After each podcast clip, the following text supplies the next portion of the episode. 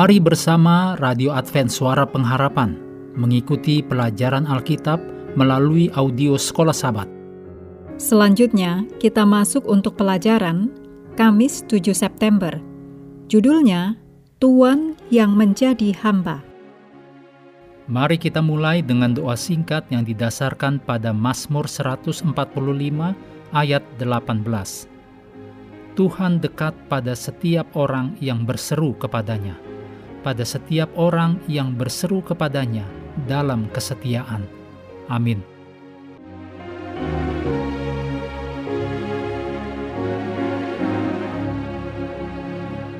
Dalam kata-kata terakhir Paulus kepada para hamba, dalam Efesus 6 ayat 8 dituliskan, baik hamba maupun orang merdeka.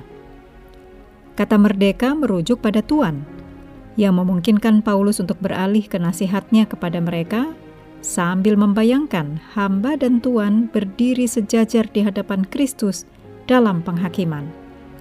2 Korintus 5 ayat 10, Kolose 3 ayat 24-25. Dengan asumsi bahwa diri Anda adalah seorang Tuan Kristen yang mendengarkan surat Efesus dibacakan di gereja rumah tempat Anda, Bagaimanakah reaksi Anda terhadap nasihat ini yang disampaikan di hadapan para hamba Anda? Efesus 6 ayat 9 Paulus berbicara kepada Tuan, para Tuan, dalam nasihat yang tajam, yang mengubah perbedaan tajam antara para Tuan atau Lords, bahasa Yunaninya hoi kurioi, yang diterjemahkan sebagai Tuan, yang memiliki kebiasaan mengancam hamba mereka. Dan kata Tuhan dalam bahasa Yunani ho kurios, yaitu Kristus yang tidak ada keberpihakan. Paulus meminta Tuhan untuk perbuatlah demikian juga terhadap mereka, yaitu para hamba. Ini tentu mengejutkan para tuan pemilik hamba di abad pertama itu Tuhan harus memperlakukan hamba-hamba mereka dengan perbuatan baik yang didorong oleh kesetiaan mereka kepada Kristus, sesuai dengan apa yang baru saja diminta oleh Paulus dari para hamba. Dalam Efesus 6 ayat 5 sampai 8. Paulus mengatakan kepada para tuan untuk berhenti mengancam hamba mereka. Hal yang umum dilakukan saat itu yang mana Tuhan memberikan berbagai macam hukuman, termasuk pemukulan. 1 Petrus 2 ayat 20. Pelecehan seksual, dijual, dan dipisahkan dari orang yang dicintai atau keluarga. Kerja rodi, kelaparan, belenggu, dan bahkan kematian. Paulus mendorong perintah-perintahnya dengan dua motivasi yang memanggil Tuhan untuk melihat melampaui struktur sosial dunia Yunani Romawi. Yang pertama, mereka dan yang dianggap hamba mereka adalah rekan hamba dari satu Tuhan.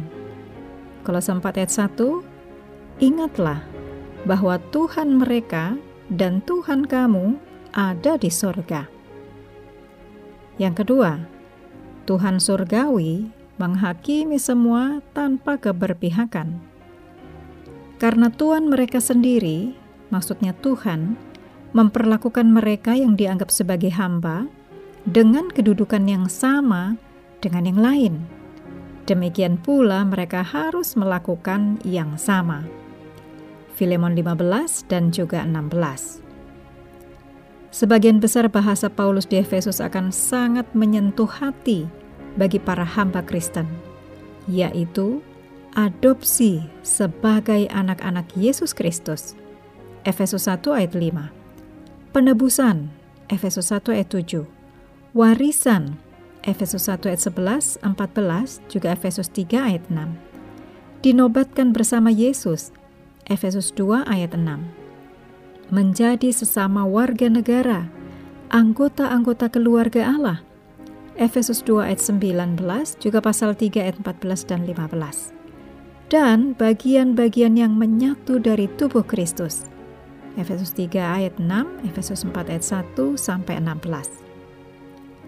Efesus 6 ayat 5 sampai 9 menghidupkan semua ajaran dalam surat itu sebagai yang bekerja dalam hubungan antara hamba dan Tuhan, termasuk nasihat tentang ucapan dalam Efesus 4 ayat 25 sampai 32 dan etika seksual dalam Efesus 5 ayat 1 sampai 14.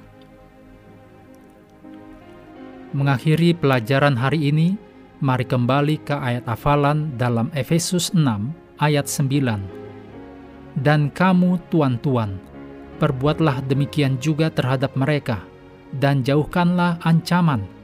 Ingatlah bahwa Tuhan mereka dan Tuhan kamu ada di sorga, dan ia tidak memandang muka. Kami terus mendorong Anda bersekutu dengan Tuhan setiap hari, bersama dengan seluruh anggota keluarga, baik melalui renungan harian, pelajaran sekolah sahabat, bacaan Alkitab sedunia, percayalah kepada nabi-nabinya yang untuk hari ini melanjutkan dari Mazmur 124. Tuhan memberkati kita semua. Segala